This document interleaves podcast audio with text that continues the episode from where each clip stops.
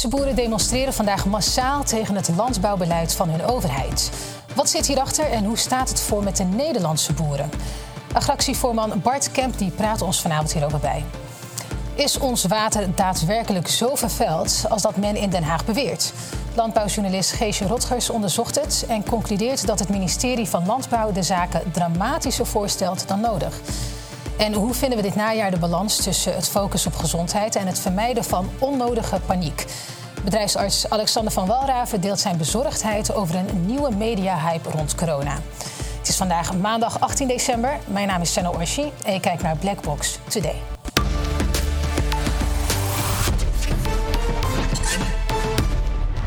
Hele goede avond. Welkom terug bij een nieuwe aflevering van Blackbox Today. We hebben vandaag weer een aantal onderwerpen die we graag bespreken. Maar we gaan wel van uh, YouTube af. Dus uh, mocht je nu aan het kijken zijn live via YouTube, schakel dan even over op onze website blackbox.tv om daar verder te kijken. Dus neem nu daar even je tijd voor. En dan ga ik in de tussentijd mijn gasten een warm welkom heten. Fijn dat jullie er zijn. Voor het eerst vandaag fysiek in de studio bij ons aanwezig. Bart Kemp, agractievoorman. Fijn dat je er bent. Alexander van Walraven, bedrijfsarts en landbouwjournalist Geesje Rotgers. Fijn dat jullie er zijn. Uh, we beginnen altijd uh, even kort, Bart, met het nieuws van de dag. Uh, ik begin met een artikel van NOS. Europese Commissie opent onderzoek naar X, voorheen Twitter... om te kijken of ze voldoen, voldoende doen om desinformatie en illegale activiteiten te voorkomen. Is dat een goede ontwikkeling volgens jou, Geesje? Hoe kijk jij hiernaar? Ik uh, vind het nogal wat. Uh, de belangrijke vraag is natuurlijk: wat is desinformatie en wat is de waarheid? Wie gaat dat uh, controleren? Ja, je zou gaan zeggen: er gaat de wereld open voor factcheckers. Maar goed, als we in het verleden ook gezien hebben, bijvoorbeeld bij de corona. Ik ken ook enkele die een, toch met een behoorlijk integer stuk op een social media, platform, social media platform hebben gezet wat verwijderd is omdat het desinformatie zou zijn. Later is het dan wel weer toegevoegd, omdat het toch niet het geval is. Weet ik toch geen dus- desinformatie? Ja, het is. Uh, uh, ja, alles staat of valt uh, wie dat gaat checken. Het lijkt mij in ieder geval geen gezonde ontwikkeling. Duidelijk, dankjewel. De Europese Commissie wil extra klimaatregels in Nederlandse landbouw. Ik dacht dat we er al zoveel hadden. Bart. Ja, inderdaad. Uh, kijk, klimaat, dat, uh, dat is het volgende uh, balletje wat uh, boeren de nek om gaat draaien eigenlijk. Ehm, maar klimaat kun je nooit op een land apart afrekenen. En daar zal ik een voorbeeld van geven. Kijk, klimaat en CO2-neutraliteit in de landbouw, dat gaat niet lukken voor Nederland. En dat komt neer op pure krimp. Omdat als je hier in Nederland varkens of kippen hebt... en die worden graan gevoerd en dat graan is gegroeid in Frankrijk... dan is daar de CO2 opgeslagen... Dus daar hebben ze het goed gedaan. Hier wordt het uitgestoten doordat die dieren eten en ademen. En een deel verdwijnt op het bord van de burger. En dan zou je hier dus neutraal moeten zijn, maar dat, dat gaat dus niet lukken. Dus dat, om dat te halen komt neer op krimp. En uh, ja, daar moet echt veel meer uh, realiteitszin in komen. Dus die klimaatregels die gaan niet helpen met de doelen, denk je? Want ze zijn uh, nou, die doelen zijn niet uitvoerbaar voor Nederland en die komen neer op pure krimp. We kunnen best wat doen. Uh, nou, dan heb je ook nog de input van fossiele energie, zoals brandstof en, uh, en kunstmest. Dus neutraliteit is een illusie. Dan economie tot stilstand gekomen en DNB roept, op, roept de overheid op om minder uit te geven of lasten te verzwaren.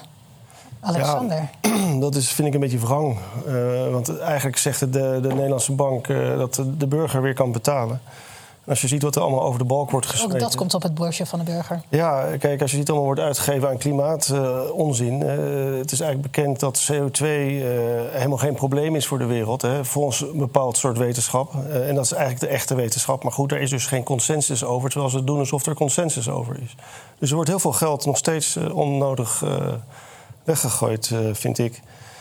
Uh, ja, en uiteindelijk vind ik het dan heel wrang dat dit er komt. Want dan mogen we weer gaan betalen. En uh, kijk eerst naar wat er al uitgegeven is. Had dat gemoeten?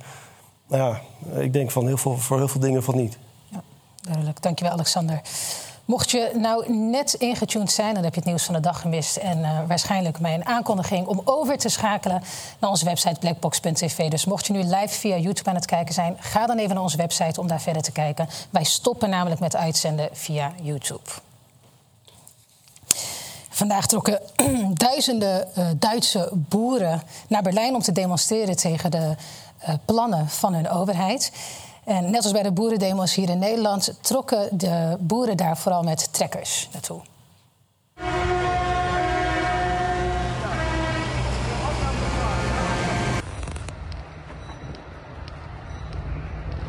Wir kommen aus Südhessen, aus Darmstadt. Und wir sind heute hergekommen, erstens um unsere Kollegen zu unterstützen, die es auf sich genommen haben, ganz weit mit den Traktoren hierher zu fahren, aber natürlich auch, um unseren Unmut gegenüber der derzeitigen Politik zum Ausdruck zu bringen.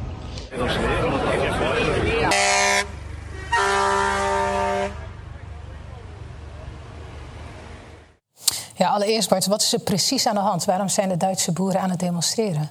Nou ja, wat er eigenlijk aan de hand is, dat is een, eh, min of meer een kopie uh, van de Nederlandse situatie. Dat uh, Duitse boeren ook niet in staat zijn om een boterham te verdienen. Om hun bedrijf met perspectief voor de nieuwe generatie door te zetten. En uh, ja, om gewoon een gezonde bedrijfsvoering uh, te houden. En dat komt bijvoorbeeld doordat er alle, allerlei faciliteiten afgeschaft worden. Bijvoorbeeld uh, nou, investeringsmogelijkheden om je bedrijf over te kunnen doen naar de nieuwe generatie. En rode diesel, dat is een term dat je geen minder accijns op de diesel hebt, omdat die trekkers vooral op het land rijden en niet op de weg. Dus ja, dan, dan heb je daar ook geen slijtage van de weg van, is het idee. Dus dat wordt afgeschaft. Is in Nederland trouwens in 2013, uh, meen ik al, afgeschaft. Dus allerlei manieren om de mogelijkheden om je uh, gezinsbedrijf voor te zetten in te perken. Ja, je zei al, het is een kopie van wat er eigenlijk bij Nederlandse boeren... Ja, voor een deel wel, want het heeft ook te maken met Natura 2000. Het heeft ook te maken met uh, vermindering van de mestgift. Dus uh, wij gaan uit van het principe evenwichtsbemesting. Dat je je, je gewassen moet kunnen bemesten nadat ze nodig hebben. En nadat er ook jaarlijks van het land afkomt. Nou, dat wordt steeds verder ingeperkt. Ja. En dat merkt een boer direct aan zijn opbrengsten. Ja, dat speelt hier natuurlijk ook allemaal. Ja. En de Telegraaf spreekt inmiddels ook van een nieuwe klap voor boeren. Uh, zij schrijven in het artikel: Veel natuurbeherende boeren zijn zich rot geschrokken van een brief die ze recent ontvingen van Staatsbosbeheer. Wanneer hun pachtovereenkomst per 1 januari 2024 eindigt, wordt deze niet automatisch verlengd. De kans bestaat dat ze hun grond of bedrijf kwijtraken. De agrariërs kunnen wel meedoen aan een openbare aanbesteding. Kan je goed uitleggen wat dit nou precies betekent voor de boeren? En wat ze kunnen doen om dan toch hun grond te behouden? Um, de oorsprong hiervan is het Didam-arrest. Dat is een uitspraak waarin uh, terreinbeherende organisaties en overheidsorganisaties verplicht worden om openbare aanbesteding van grond te doen. Zodat iedereen die die grond wil kunnen pachten ook gelijke rechten heeft. Kijk, en dat is een mooi idee. Alleen als jij als boer dat al tientallen jaren huurt en je bent van die grond deels voor je bedrijf afhankelijk en je raakt die grond kwijt, is het wel einde bedrijf. En daar komt het op neer. En die regels die moeten nu uitgevoerd worden. Uh, met als gevolg dat uh, boeren dat risico lopen. Ik ben er zelf ook grond door kwijtgeraakt vorig jaar. Maar wat, wat zouden boeren dan kunnen doen om het toch te behouden? Uh, nou, niet zoveel. Want vaak is het ook niet eens concurrentie op prijs, maar op duurzaamheid. En dan wordt er, als je allemaal hetzelfde aantal punten indient, wat vaak gebeurt, ja, dan is het een beetje een loterij. Hè? Dan gaat de notaris bepalen van wie het dan krijgt op basis van het lot. Maar hoe werkt dat dan precies met die punten? Nou, je hebt een, uh, althans zo is het voorbeeld wat, wat ik ken, waar ik zelf mee te maken heb gehad. Dan heb je een pachtprijs, die is re relatief laag. Maar dan heb je ook een aantal punten voor biodiversiteit en duurzaamheid waar je aan moet voldoen. En iedereen wil die grond, dus iedereen tekent voor al die punten in. En dan gaat een notaris zeggen van, nou ja, uh, die hebben allemaal zoveel punten. Als je minder punten hebt, val je sowieso af. En dan wordt er geloot wie dan die grond krijgt. Hoe kijk jij naar dit systeem, Geesje? Um, ik heb uh, wel gezien, uh, ook bij natuurdoelen, dat er uh, nogal wat ja, in verschillende gebieden maatregelen in de plannen staan om de pachtgronden weer terug te nemen voor natuurdoelen. Um, ik denk wel wat Bart zegt, dat het voor een aantal boeren toch wel een probleem is. Ja. Ja, ook op het gebied van stikstof zijn er recente ontwikkelingen. In een bericht van NOS lezen we dat um, de provincie Overijssel dreigt te stoppen met de uitvoering van het stikstofbeleid. Als minister Van der Wal niet met geld over de brug komt. Ook andere provincies die maken zich zorgen nu de financiering van hun plannen zo lang op zich laat wachten. Boeren en andere betrokkenen zijn het dupe, dat zeggen de provincies. Al dus de NOS. Stoppen met het uitvoeren van stikstofbeleid, is dat niet een, een positieve ontwikkeling, aangezien boeren zo kritisch zijn op het beleid? Uh, ja, ik wilde wel op reageren. Kijk, vorig jaar hebben wij natuurlijk uh, massaal uh, op straat gegaan, gestaan. Omdat wij vooral de basis onder die doelen niet ondersteunen. Op basis van modellen en niet gericht op de werkelijke staat van de natuur. Kijk, en wat er nu gebeurt is, we hebben een demissionair kabinet, al een half jaar. En die doelen, dat noemt men het Nationaal Programma Landelijk Gebied. Echt een grote transformatie van het landelijk gebied. En dat wordt gewoon stap voor stap doorgezet. En dat zou gebeuren met een fonds van 24 miljard. En dat fonds is controversieel verklaard in de Eerste Kamer. Dus dat fonds is weg. En de doelen worden wel doorgezet. En dat is er aan de hand. Dus daarom staat in, in de open brief die wij vorige week gestuurd hebben ook van... luister eens, nu even pas op de plaats. En dat heb ik ook gezegd tegen minister Van der Wal toen ik hier met haar over gesproken heb twee weken geleden. Uh, nu even pas op de plaats. Eerst het nieuwe kabinet tot realistische doelen laten komen. Maar niet doormodderen zonder geld op basis van de doelen ja, waar zoveel commotie over is. Ja, je zegt controversieel verklaard. Dus dat betekent dat het nieuwe kabinet weer gaat kijken of het wel of niet doorgaat. Maar betekent dat dat de uitvoering van het stikstofbeleid dan doorgaat afhankelijk van geld? Begrijp ik dat goed, Geesje? Uh, als je boeren wilt uitkopen of je wilt boeren verplaatsen of anderszins... ja, ik denk niet dat als je boeren zegt van nou ga vrijwillig maar of doe het vrijwillig... Uh, dat uh, wordt heel, heel lastig. Dus een belangrijk deel is wel afhankelijk van het geld. En ik ben het met Bart helemaal eens. Het gaat in feite om de staat van de natuur. Daar doe je alles voor. En uh, nog altijd wordt daar niet naar gekeken. Ja, sterker nog, waar ik mezelf al uh, tijden druk over maak. Als je naar de staat van natuur wil kijken, dan krijg je gewoon nul op request. Want de databank met natuurinformatie die blijft gewoon voorlopig op slot. Ja. De provincies zeggen dus, de boeren zijn hier de dupe van. Wat bedoelen ze daarmee? Nou, daar bedoelen ze onder andere mee... Kijk, we kennen denk ik allemaal de term pasmelders. Dat zijn boeren die 4,5 jaar geleden inmiddels alweer... door overheidsfalen zonder vergunning zijn gekomen.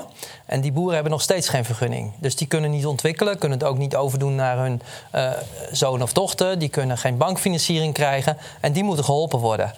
Uh, dus dat zal ermee bedoeld worden. Maar aan de andere kant zitten in dat Nationaal Programma Landelijk Gebied ook heel veel uh, uh, maatregelen. Waardoor heel veel grond uh, ja, eigenlijk niet meer bemest en voor een deel niet meer beteeld mag worden. Ja. En ja, die doelen willen, willen we sowieso überhaupt niet, want die, die dienen geen enkel doel.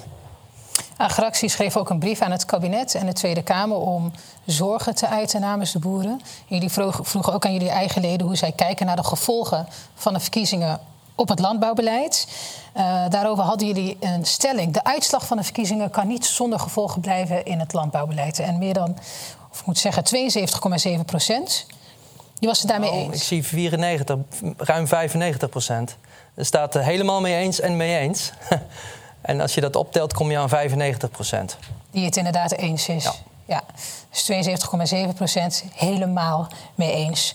Um, kan je dan nog toelichten wat er moet gebeuren volgens Agractie? Uh, ja, kijk, en daar hebben wij ook een uitgebreid visiedocument over... om ja, maatregelen te nemen waar, waar wel een langjarig perspectief uh, voor blijft voor, voor boeren, voor de agrarische sector. En als je het hebt over dat Nationaal Programma Landelijk Gebied... dan gaat het vooral over een geen stikstofaanpak, maar een aanpak gericht op natuurbeleid. Als je het hebt over waterkwaliteit, daar gaat Geesje straks nog wat over zeggen. Dan gaat het over de cijfers, mag geen enkele discussie over zijn. En de doelen moeten haalbaar zijn. Een boer moet het kunnen meemaken. En als er daadwerkelijk iets aan de hand is met dat water, dan ga je kijken gericht van wat is er aan de hand, hoe kan ik dat verbeteren. Dat is totaal onderzichtig, wordt totaal tegenstrijdig beleid opgevoerd. Als je het hebt over de doelen van het vorige kabinet dat ging eigenlijk ook puur over een transitie van de landbouw. Waarin heel veel gebieden geëxtensiveerd moeten worden. Daar mag veel minder.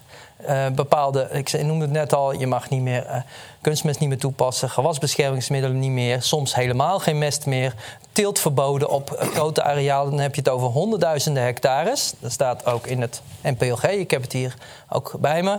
Um, wat, wat echt uit productie genomen wordt. Een nationaal programma landelijk gebied. Ja. En dat is eigenlijk het hele overkoepelende verhaal om heel Nederland te gaan transformeren.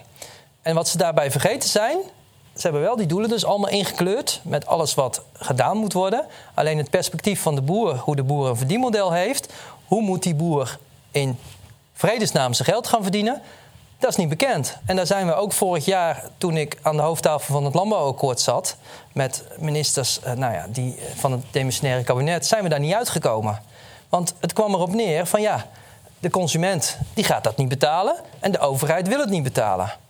Dus hoe ga je perspectief houden voor die boer? Dus wij zeggen van, we willen best een realistisch, uh, ja, realistische problemen willen we oplossen. Maar er moet gewoon perspectief zijn voor gezinsbedrijven. En dat is er nu dus echt niet. Is dat ook wat jullie in die brief hebben gezet? Die uh, ja, zeker. Uh, wij hebben een aantal punten genoemd die dus dit jaar, zonder dat dat perspectief geregeld is, gewoon plotsklaps ingevoerd zijn. Nou, dan tel ik er hier zomaar acht die echt op het laatste moment, bijvoorbeeld in januari terwijl het al aan de gang was, terwijl uh, gemaakt waren en bepaalde uh, gewassen al in de grond zaten, gezaaid waren, werd in één keer bufferstroken ingevoerd. Langs alle percelen moesten stroken waar niet meer beteeld en bemest mag worden. Nou, tot twee weken geleden weer een nieuwe maatregel voor begin 2024. Zo moet het niet. We moeten gewoon langjarig stabiel beleid hebben. Want je kunt op deze manier je bedrijf niet voeren. En je ziet ook jonge boeren die zeggen: Weet je, ik hang mijn, uh, mijn pet aan de wilgen, ik, ik ga wel naar het buitenland.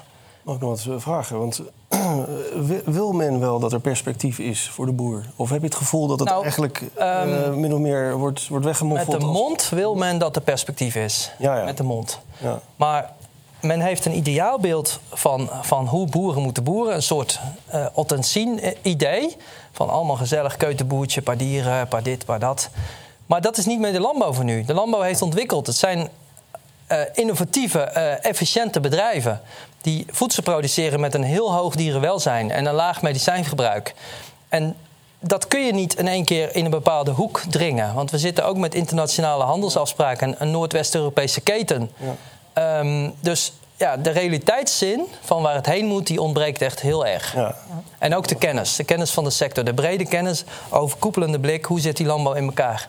Ja. En als je even uitzoomt, Geesje, want we zien... Ik weet niet of het een beetje te volgen is. Het is, uh, nee, het een beetje complex. Uh, als je kijkt, we zien het natuurlijk in Duitsland, we zien het in, in Nederland. Zie je dan een Europese tendens waarbij boeren in opstand komen tegen overheidsbeleid? Nou, je ziet natuurlijk wel dat behoorlijk wat regelgeving vanuit Europa komt... Um, en we hebben natuurlijk Frans Timmerman uh, in Europa gehad, die toch een behoorlijk groen landbouwbeleid wilde doorvoeren. En daar zie je nog in verschillende landen toch uh, weerstand tegen ontstaan. Maar dat komt ook, uh, ja, de prijzen van voedsel die stijgen en, door verschillende redenen. En ja, je wilt eigenlijk ook dat mensen met een smalle beurs toch voldoende eten kunnen betalen. En niet alleen een paar producten, maar gewoon toch ook in de volle breedte ook kunnen kiezen. Heb jij hoop bij de nieuwe coalitie, Bart? Ik heb zeker hoop. Um, wij spreken veel met uh, de politiek leiders van dit, moment ook. En um, ik hoop wel dat we met deze ruk naar rechts, ik, ik noem het ook wel een ruk, ruk, naar realiteit, dat we wel tot een realistisch langjarig beleid kunnen komen. Dus ik geef die hoop niet op en we blijven er ook voor knokken. Wel goed. Dan gaan we kijken naar ons grondwater in het land. Is ons water daadwerkelijk zo vervuild als dat men in Den Haag beweert? Vorig jaar stonden we hier al stil bij eh, de rekenmethodes van hoe uh, de grondwaterkwaliteit wordt gemeten hier in Nederland. Nou, Geesje, staan we dan zondagmiddag in Nijmegen bij een paal. Vertel, waarom staan we hier? Lekker fris. Ja. we staan hier in het centrum van eh, Nijmegen inderdaad. We staan hier bij een paal waar uh, grondwatermetingen plaatsvinden. En uh, uit die grondwatermetingen blijkt dat het grondwater hier op een diepte van een meter of tien enorm vervuild is. Uh, met stikstof in de vorm van nitraat. Ja, we staan hier uh, midden in een honden uitlaatstukje. Ja. Vlak voordat ik eraan kwam, kwam er ook een echtpaar binnen met uh, drie hondjes. En wat ik al vermoedde is dat één hondje inderdaad tegen deze meetpaal zijn pootje omhoog hield. Dus dit uh, grondwatermeetpunt is dus werkelijk ook een piespaaltje voor honden. En uh, het bijzondere is dat uh, we deze meetpaal, deze metingen terugzien in een rapportage over de landbouw van de Europese Commissie. Ja, Geesje, dit was voor jou de allereerste keer in een uitzending van Blackbox. En toen heb je je uitgelaten over de opmerkelijke methode van het meten van de grondwaterkwaliteit. Waarom staan we hier nu een jaar later alsnog bij stil. Is dat zo belangrijk? Ja, waterkwaliteit dat gaat een heel belangrijk onderwerp worden, zeker voor de landbouw. Ik verwacht dat het onderwerp zeker zo groot gaat worden als stikstof is en ook was. Maar waarom? Uh, ja, het uh, water, de overheid wil schoon water. Uh, zowel het grondwater moet schoon als ook het oppervlaktewater wordt uh, schoon. Uh, de overheid is van mening dat het water in Nederland dramatisch ver, vervuild is, met name door de landbouw. En um, op 5 december kwam minister, demissionair minister Adema, Piet Adema van Landbouw met nieuwe, nieuwe kaarten waar het zo vervuild is. Daar komen we zo meteen nog verder over te spreken. Ehm, ja, dit, dit heeft gewoon dramatische gevolgen voor de landbouw. En je ziet ook, ik ben zelf ook een paar keer in Europa geweest om ook daar met ambtenaren van, van, van de Europese Commissie te praten. Zo dramatisch als hier het beeld wordt geschetst, zo dramatisch is Europa niet over Nederland. Ja, dat zeg je inderdaad in een artikel. Heb je onlangs geschreven. Daarin zeg je: ministerie Landbouw schetst veel dramatischer beeld over grondwaterkwaliteit. Je schrijft dramatischer. Dus voordat we zo meteen dieper op de inhoud gaan, zijn beide partijen het er wel over eens dat het dramatisch is? Um nou, er eh, zijn natuurlijk altijd gebieden waar het grondwater vervuild is.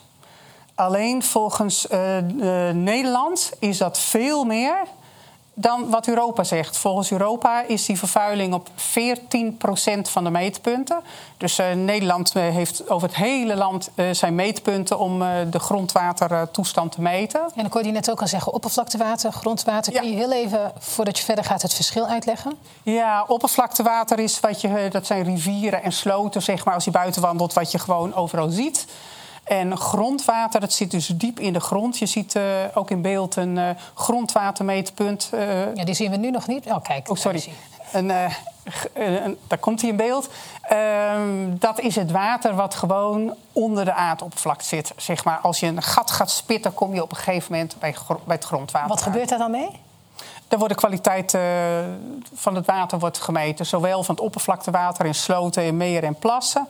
Maar ook het water wat zich in de grond onder het aardoppervlak bevindt, wordt gemeten. En op het ene gebied uh, zit dat uh, vlak onder het aardoppervlak. In het andere gebied zit het gewoon een stukje dieper. Duidelijk. En je schrijft dus in je artikel dat landbouwminister Piet Adema de situatie zwaarder zou aanzetten.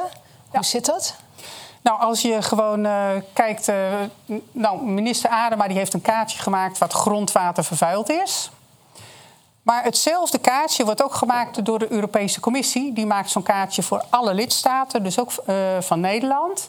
En als je kijkt naar het kaartje wat de Europese Commissie maakt van het Nederlandse grondwater, dan zijn er veel minder punten waar het grondwater vervuild is. Ja. En, dat is maar 14 procent. Nog nog 14% die je niet zou willen. Maar dat is 14% Nou, minister Adema die uh, kleurt een veel groter gebied eruit.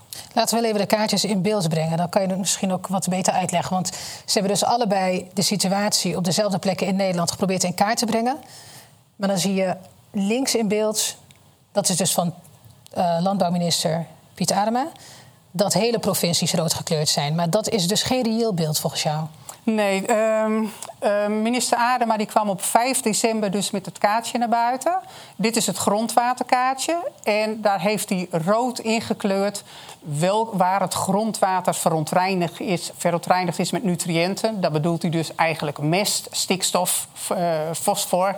Dat heeft hij ingekleurd. Het is vooral stikstof. Nou, we zien dus uh, Limburg, Brabant, Overijssel, Gelderland, een stuk van Utrecht. Een heel groot gedeelte van Nederland is rood ingekleurd. Hetzelfde kaartje staat er eigenlijk naast. Kijk, de Europese Commissie gebruikt een wat andere kleuren, een blauwe achtergrond. Nou, dat had ook wit kunnen zijn. Maar waar het om gaat, zijn al die punten. Wat de Europese Commissie doet, die uh, heeft alle meetpunten in Nederland op die kaart gezet. Dat is, het kaartje is wat kleiner gemaakt. Als je hem uitzoomt, uh, zie je nog iets meer. En die heeft aangegeven waar de grondwaterkwaliteit goed is. Dat zijn de groene punten. En die heeft aangegeven dat de grondwaterkwaliteit niet goed is. Dat zijn de rode punten. En nog een beetje oranje-geel, dat hangt er een beetje tussenin. Nou, als je het kaartje van de Europese Commissie ziet, uh, met die blauwe achtergrond dan zie je maar een beperkt aantal rode punten. die ook nog niet helemaal overeenstemmen met dat kaartje van minister Adema. Maar waarom zou Adema dat dan zwaarder aanzetten? Nou, waar het grote verschil zit. Uh, Europa die heeft een uh, meetprotocol gemaakt, zeg maar. Die, heeft, uh, een, die, heeft, die zegt hoe je moet meten. Die zegt je moet in het grondwater meten. Ze hebben ook een definitie gegeven van grondwater. Dat zit zeg maar onder de bodem tot op het moment dat je bij het water komt. Dus op sommige punten moet je echt wel even de grond in. Uh, dat is grondwater, waar de bodem verzadigd is met water. Wat heeft Nederland gedaan? Die is heel anders gaan meten. Nederland die is in het veld gaan meten, op de boerenakkers, tussen de worteltjes van de planten. Nou, als je, daar vind je altijd uh, stikstof, nitraat. Uh, maar dat is helemaal niet de voorgeschreven werkwijze van Europa. Ja. Dus ne Nederland die meet veel te ondiep. En die meet ook op heel veel plekken gewoon niet in het grondwater, maar ver daarboven tussen de worteltjes van de planten. Maar meten ze dan verkeerd? Of? Um, deze meetmethode die, um, wordt al heel lang in um, Nederland gehanteerd. Voor, ook voor het mestbeleid, want daar wil men iets mee.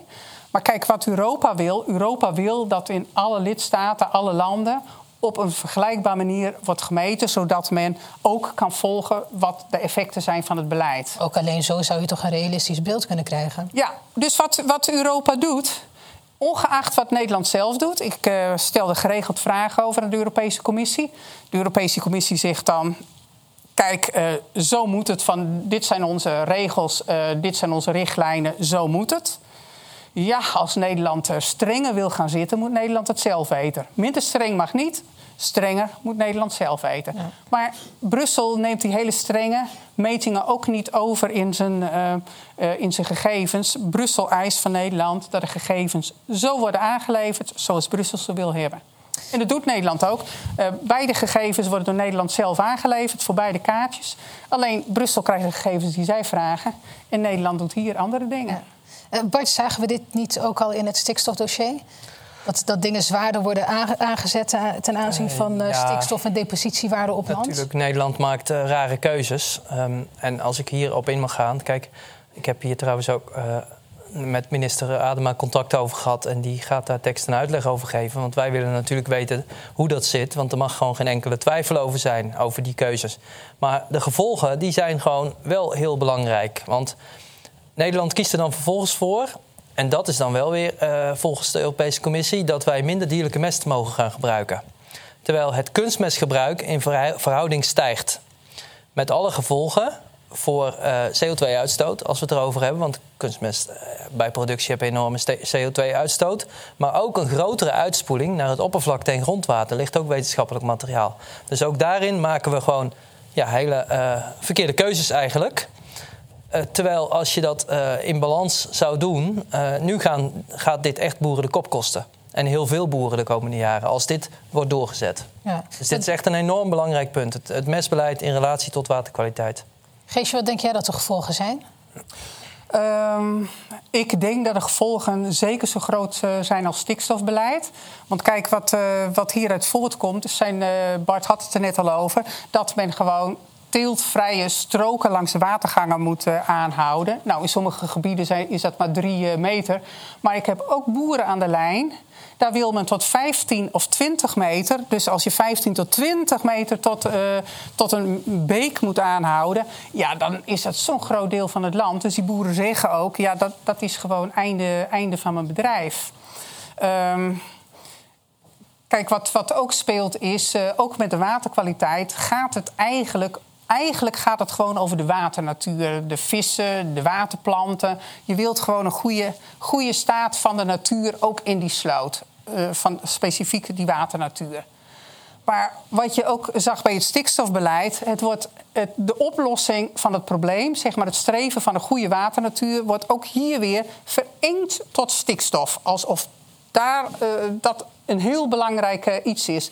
Is ook wel belangrijk, maar ja, ik zeg ook tegen de boer: als je 20 meter moet aanhouden voor de, voor de beek, welk gevolg heeft dat? Welke verbetering geeft dat voor die vissen in die beek? Ja, dan blijkt dus dat soort dingen. Die vragen worden eigenlijk helemaal niet, niet gesteld. Nee. Terwijl het daar wel om gaat. Dit zijn heldere bevindingen. Is naar aanleiding van hiervan ook nog een reactie gekomen vanuit het ministerie? Ja, een uh, collega-journalist van een uh, landbouwblad, in dit geval Agrio, die heeft uh, vragen gesteld naar aanleiding van bevindingen. Die heeft gevraagd van, nou, ministerie van Landbouw, reageer er eens op. klopt dit wat uh, Agrifex schrijft, wat wij bij Agrifex gepubliceerd hebben?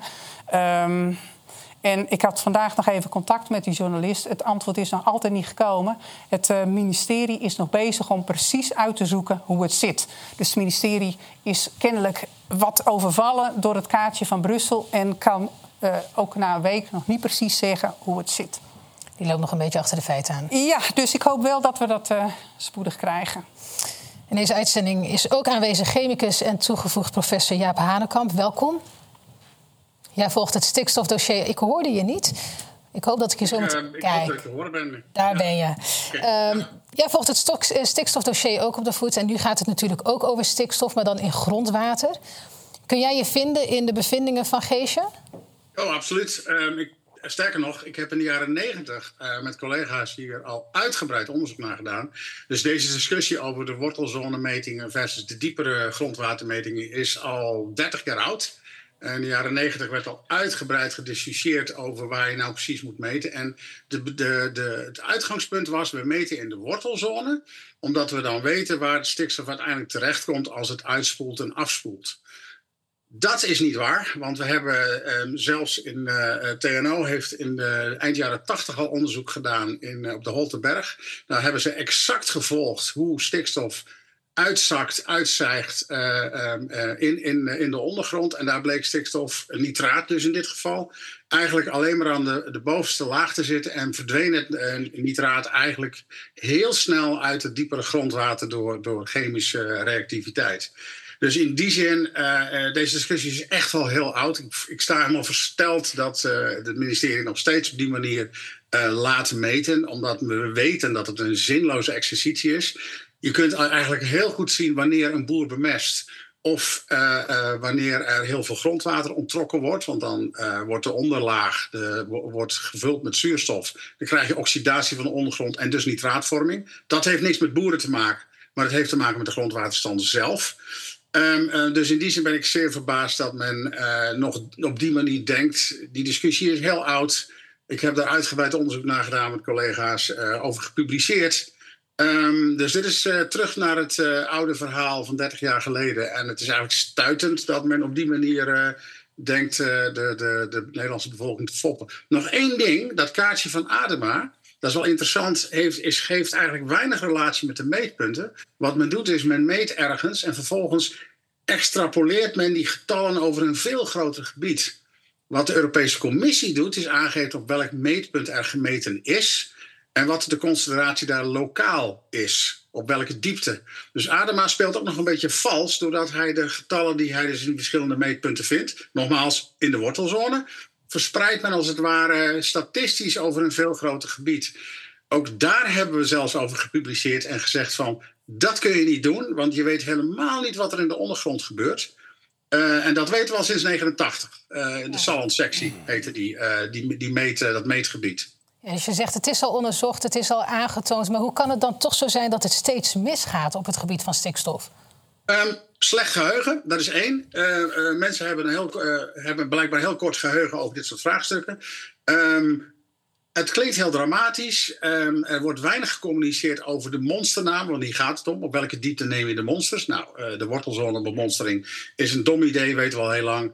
Uh, uh, maar de, de gedachte was, nou, dan weten we tenminste hoeveel nitraat er aankomt. Dat werd in de jaren negentig ook de nitraatbom genoemd. Want, oh jee, straks gaat al die nitraat in het grondwater zitten. Nou, dat wisten we toen al. Dat gaat helemaal niet gebeuren. Dat is volstrekt een nonsens. Ehm, maar blijkbaar het korte geheugen en, en ook je kunt op die manier ook um, um, de agrarische sector een heel kwaad daglicht plaatsen. Want wij vinden zoveel nitraat. Ja, in de wortelzone, maar dat is niet zo heel relevant. En als je een keer bemest en dan meet, wat ook gebeurt, dan zul je heel veel nitraat vinden. En dat is maar goed ook, want dan hebben die planten nodig.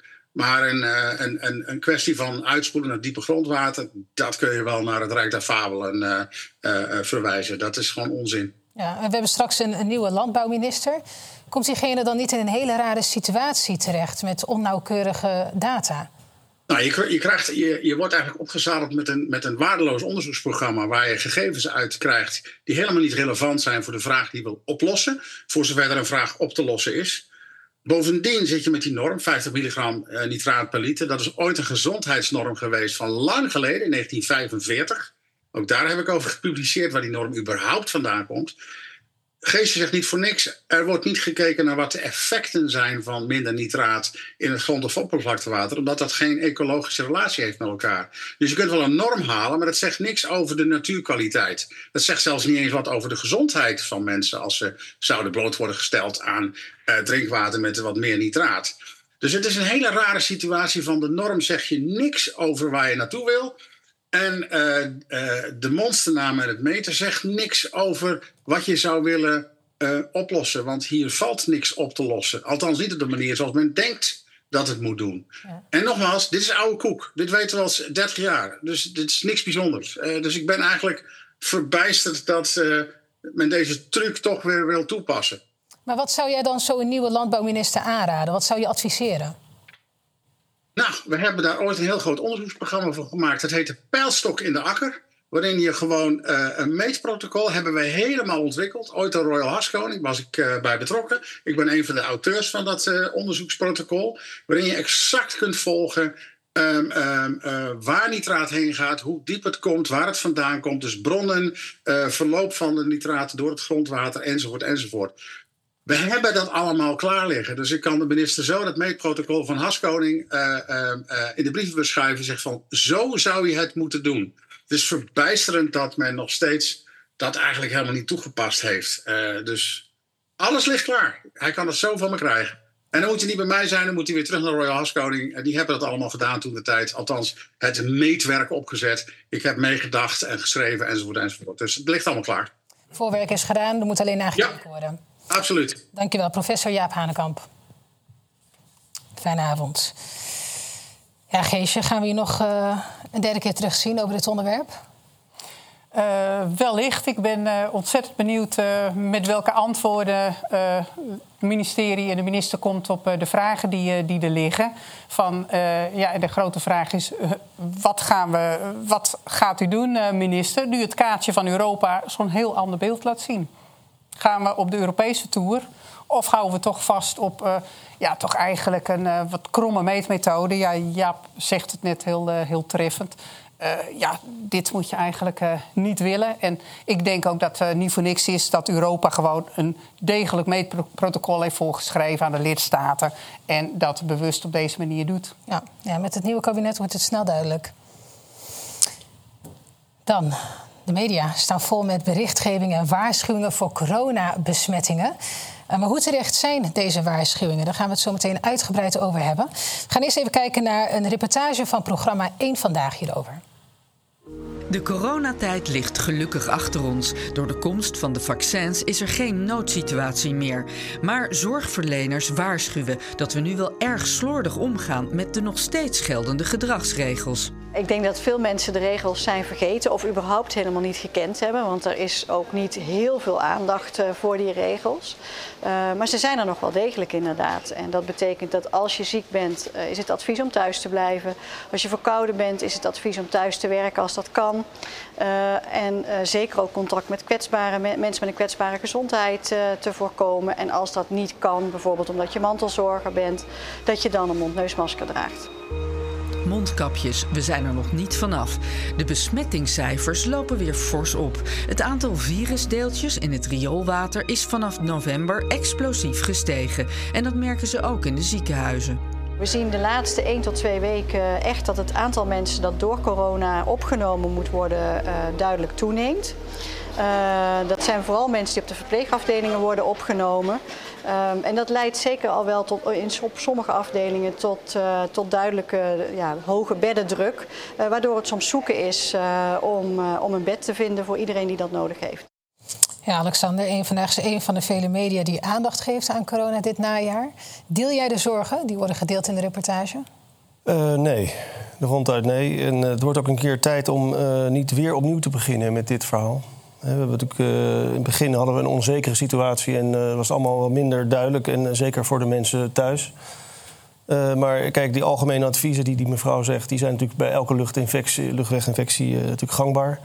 Mondkapje is al lang bewezen, heeft totaal geen meerwaarde voor het verspreiden of het voorkomen van COVID. Het is alsof je inderdaad muggen gaat vangen met een kippengaas. Uh, die virusdeeltjes zijn veel te klein. Dat weet ook iedereen in de medische wereld. Er moet ook eigenlijk ronduit gezegd worden. Ik snap niet wat die mevrouw daar zegt over die mondkapjes. En de andere maatregelen zijn eigenlijk heel algemeen... die iedereen al thuis toepast. thuis blijven als je ziek bent. niezen in je elleboog, ja... Ik denk dat je hand voor je mond ook, ook goed is... maar ook niet echt heel erg veel doet. Want zo'n wolk dat, dat verspreidt zich overal. En daarbij komen we weer op het probleem van... Ja, dankzij de vaccinaties is het gelukkig nu onder controle. Ja, dat is helemaal niet waar. We hebben ook een, een onderzoek gezien van de EMA... of in ieder geval de, de, het, het, verslag van EMA wat nu uitkwam... Dat, dat je zei dat de corona-infecties helemaal niet worden voorkomen door de vaccins. Je wordt er minder ziek van, want een vaccinatie doe je voor jezelf. doe je niet voor een ander dat is eh, ook natuurlijk een misvatting. hoe verklaar je dan? Want je, je, het is duidelijk dat jij je geen zorgen maakt, maar die zorgen worden wel nou ja, uit. Ik, ik, dat zien we ook in de media. Hoe verklaar je dat? Uh, nou, ik denk dat er over desinformatie gesproken, dat dit inderdaad een vorm van desinformatie is, uh, wat ze natuurlijk nooit gaan toegeven. Ze is ook zo'n rare term misschien. Maar uh, ja, het wordt een keer tijd om als arts ook uit te spreken hierover. Ik, ik ben ook een beetje boos naar mijn collega's dat dit niet allemaal wordt gezegd. Infecties zijn voor jezelf, niet voor een ander, als ze al werken. En we hebben gezien dat er heel veel bijwerkingen zijn. Kortom, dat is eigenlijk in vorige uitzendingen ook gezien als onveilig. Uh, tot de oversterfte moet nog onderzocht worden. Dat is ook al een thema wat steeds terugkomt. Zolang dat niet is uitgezocht, moet je geen vaccins als arts promoten. Dat moet je niet doen. Terwijl de kans dat dat zo is, eh, dat de vaccinaties die oversterft worden, is gewoon heel groot. Wordt gezegd in Volkskrant door pseudo-wetenschappers als uh, Keulemans, of ik weet niet hoe die heet, Peulemans. Maar in ieder geval een, man die in Volkskrant publiceert, die zegt dan gewoon letterlijk... Uh, de oversterft komt in ieder geval niet door de vaccinaties. Nou, dat, dat kan je totaal niet zeggen. Dus ze, creëren hier een soort schijnveiligheid door de vaccinatie te promoten. Van nou, gelukkig hebben we dat maar gedaan. De gevolgen zijn niet te overzien wat betreft bijwerkingen en het aantal doden wat gevallen is. Tuurlijk moet het nog bewezen worden. Het is eigenlijk al bewezen. Heel veel onderzoeken laten zien, ook met autopsie, dus obducties, dus eigenlijk de gouden standaard waarbij je kan zien dat bepaalde onbekende sterfte duidelijk door de vaccinatie komt. Uh, soms tot 74% van onbekende doodsoorzaken is al bewezen. Dus in feite weet je het al. Maar ze draaien eromheen. En ik vind het heel kwalijk te noemen dat de mainstream media hier aan meedoet. En ook de politiek dit wegmoffelt. En ik, ik, ik, ik, ik, het staat, na drie jaar me inhouden is het op een gegeven moment keer klaar. Ja. Uh, alle artsen moeten hier eigenlijk met gestrekt been ingaan. En dit kan je gewoon niet meer verkopen uh, naar, je, naar je volk. Laten we heel even gaan kijken naar de zorgen die gedeeld worden door RIVM en dus ja. door media. Uh, RIVM kijkt vooral naar virusdeeltjes in het rioolwater.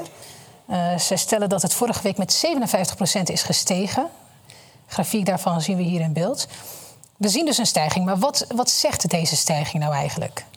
Ja, ik, ik, ik weet persoonlijk niet hoe precies dat gemeten wordt. Het zou heel goed kunnen zijn dat het aantal vierendeeltjes toeneemt, zeker. Dat zie je dan ook terug als het goed is in de maatschappij. Maar zegt dat dan ook iets over het gevaar voor mensen? Nee, natuurlijk niet. Nee, kijk, dat uh, het, het, is, nou, uh, het is een terugkomende griep, uh, net zoals influenza.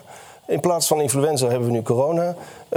die komt dus terug, meestal aan het eind van het jaar, is niet nieuw. Tuurlijk gaat het weer stijgen. nou ja, dat kon je inderdaad op wachten. We hadden het iets eerder verwacht persoonlijk. Maar uh, het is een luchtweginfectie. Het is bekend om dat op te lossen. Wat wij als Nederlands Teleartsgenootschap gedaan hebben uh, in 2021... was ook een Delta-variant, was ook zo'n piek in november... hebben behandeld met medicijnen die daarvoor werken. En ik heb het al zo vaak gezegd... ivermectine, hydroxychloroquine en een heel protocol aan uh, luchtwegmiddelen... die standaard zijn in de geneeskunde kunnen heel goed voorkomen dat je ziek wordt. En, en ook, dat is niet 100% bewezen, maar wel voor 95% kan je long-covid voorkomen als je die vroegbehandelingen inzet. Dus natuurlijk, eh, eh, er is een eh, toename aan infecties.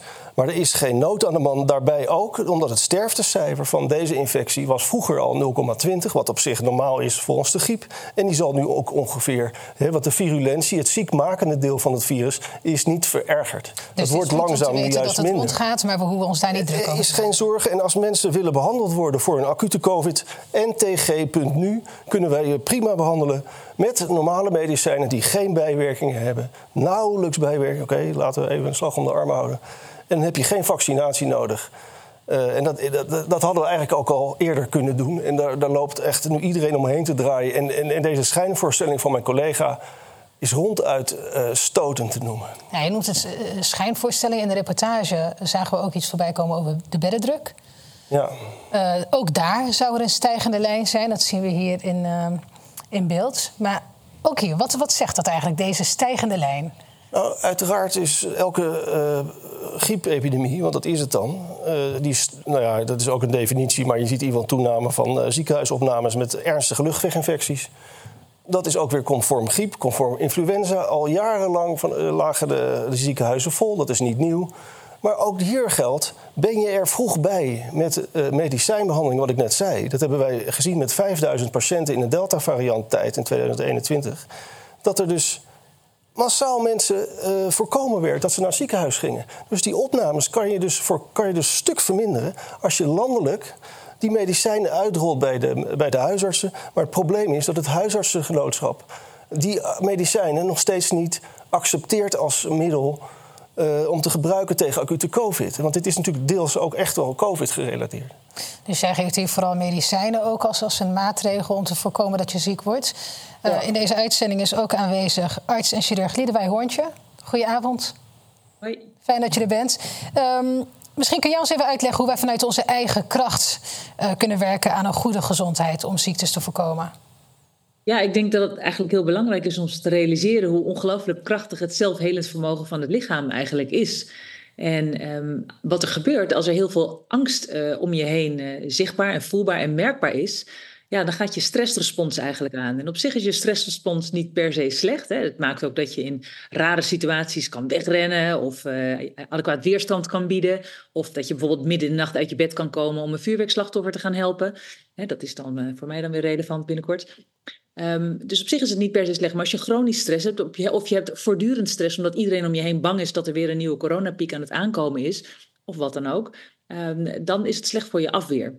Dus, dus een van de dingen die je kan doen, is je vooral te realiseren dat je er nog steeds bent. Dat iedereen om je heen er ook nog steeds is. En dat er inderdaad, zoals Alexander net ook aangaf, een soort cyclisch patroon is van in ieder geval uh, luchtweginfecties. Die te maken heeft met de seizoenen en bij, ook met het binnenzitten van mensen bij elkaar in ruimtes.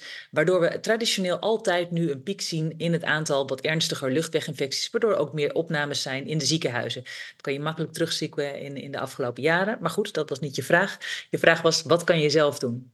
Ja. Nou, ik denk dus dat heel bewust is je te realiseren dat die angst die je voelt en die je toelaat in je systeem, die is slecht voor je afweer. En die leidt uiteindelijk dus ook tot meer kans op ziek worden. En dat is dus niet handig. Dus je kan ervoor kiezen welke informatie je tot je neemt. is dat informatie die je bang zou kunnen maken? Of kan je juist je tijd beter besteden aan uitrusten, ontspannen, naar buiten gaan. En met ontspannen bedoel ik uh, ja, ook leuke dingen doen. Dingen die je uh, weghalen van de angst. Connecten met vrienden, met familie.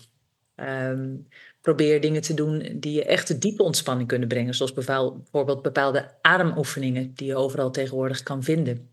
Ga mediteren, doe wat aan yoga. Yoga is ook een manier om je lijf uh, spanning te laten wegvloeien, laten wegstromen, zodat je ook meer diepe ontspanning kan bereiken en daardoor beter kan slapen. Uh, ga naar buiten, ga naar bewegen. Uh, omdat door bewegen ook de zuurstof door je lijf beter circuleert, ook beter in je hersenen komt. Wat ook weer goed is, zowel voor je gemoed als voor je hele lichaam.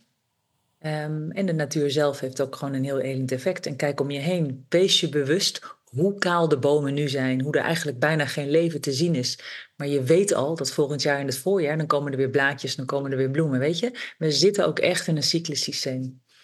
Denk na over je voeding. Dat is ook iets wat je zelf kan doen. hoe meer onbewerkt voedsel, hoe, hoe, meer bazaal het voedsel kan zijn. En ja, waar mogelijk ook zo gezond mogelijk, zo biologisch mogelijk. Dat gaat je helpen gezond te zijn. Veel water te drinken. Misschien wat extra vitamine D3 in dit seizoen, vitamine C. En als je ja, je aangetrokken voelt, kan je koude training doen. Koude training geeft ook een soort boost voor je immuunsysteem. Dus nou, dat is, dat is wel een hele, hele lijst. Mocht je niet meegeschreven hebben, dan kan je nog altijd terugkijken op blackbox.tv. Alexander, deel jij dit, wat, uh, wat wij hier zien? Ja, 100 procent. Uh, je kan heel veel zelf doen om ook met, met, met mindset en, en, gezonde voeding en beweging... Uh, te voorkomen dat je een luchtweginfectie krijgt. Niet dat je dat natuurlijk 100 procent kan voorkomen. Sommige meest gezonde mensen worden soms heel ernstig ziek. Dat is niet altijd 100% te verklaren, maar goed, er zijn vaak uitzonderingen. Uh, wat ik wel zeg, ja, als mensen angst hebben, uh, want ze zijn ernstig ziek, bijvoorbeeld door COVID-infectie en de huisarts doet niks. Uh, of omdat die middelen er niet worden voorgeschreven, zou ik zeggen: kom bij ons, ntg.nu. Ben je bang dat je het ziekenhuis in moet? Of je, je raakt in paniek, want je wil niet aan een zuurstof of op IC belanden? Probeer dan in ieder geval uh, deze middelen. Baat het niet, dan schaadt het niet, want het zijn gangbare middelen die weinig bijwerkingen hebben. en het voorkomt een vaccinatie eigenlijk. Ja, Liedewij, tot slot. Ja, mag ik nog één ding zeggen? Ik denk dat nu inmiddels hè, hebben natuurlijk ontzettend veel mensen op de een of andere manier. Uh, meestal al wel een keer een COVID-infectie doorgemaakt. En inderdaad, die coronavirussen die zijn ook cyclisch, die zijn er al jaren. Dus dat er nu weer opnieuw COVID-varianten rondgaan, ja, dat is logisch. Maar dat jouw lichaam, op wat voor manier dan ook, of dat nou wel of niet is geweest met een vaccinatie of zonder, er is een respons geweest uh, die te maken heeft, of, die bedoeld is gericht tegen die corona. Dus jouw lijf heeft er al uh, iets tegen gedaan. Vertrouw daar ook op. Dat je lijf in staat is om je daartegen te beschermen. En, en ga het liever ondersteunen met ook gewoon die gedachte dat het je kan helpen. Uh, in plaats van dat je denkt, oh mijn god, uh, hier gaan we. En natuurlijk als je denkt, nu ben ik wel heel erg ziek, dan zijn er andere dingen om te doen en kan je hulp zoeken. Maar um, wees wel, heb vooral ook vertrouwen in dat zelfhelend vermogen van het lichaam. Want tot nu toe, je bent er nog, heeft je lichaam je er altijd doorheen gesleept. Liedewij Hoorntje, dankjewel voor deze waardevolle toevoeging. Ja, Alexander, tot slot. Afgelopen vrijdag stond uh, collega David Boerstra stil uh, bij de vraag of mensen nog wel kunnen deelnemen aan een kerstdiner. Daarvan zien we ook een artikel op uh, AD. Wat is jouw gezondheidsadvies voor deze kerst? Nou ja, uh, waar Liedewij net over had, angst is natuurlijk gewoon een slechte raadgever in het algemeen. En ook in dit geval zou ik zeggen, ja, kies voor de ontspanning en de gezelligheid. En ja, dit, deze dus griep, ga vooral familie bezoeken? Ga vooral familie bezoeken, ga, ga, borrels, diners doen en, en, en, en wees niet, inderdaad, wees niet bang.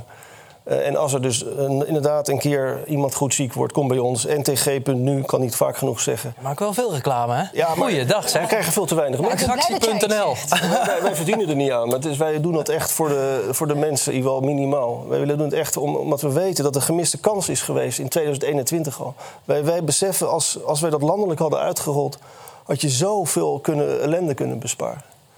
Dus daarom ben ik zo nadrukkelijk daarmee bezig. Want jongens, er is echt een andere alternatief. Ook weer? NTG.nu. Als je het gewist hebt, gewoon eventjes terug, ja. terugspoelen.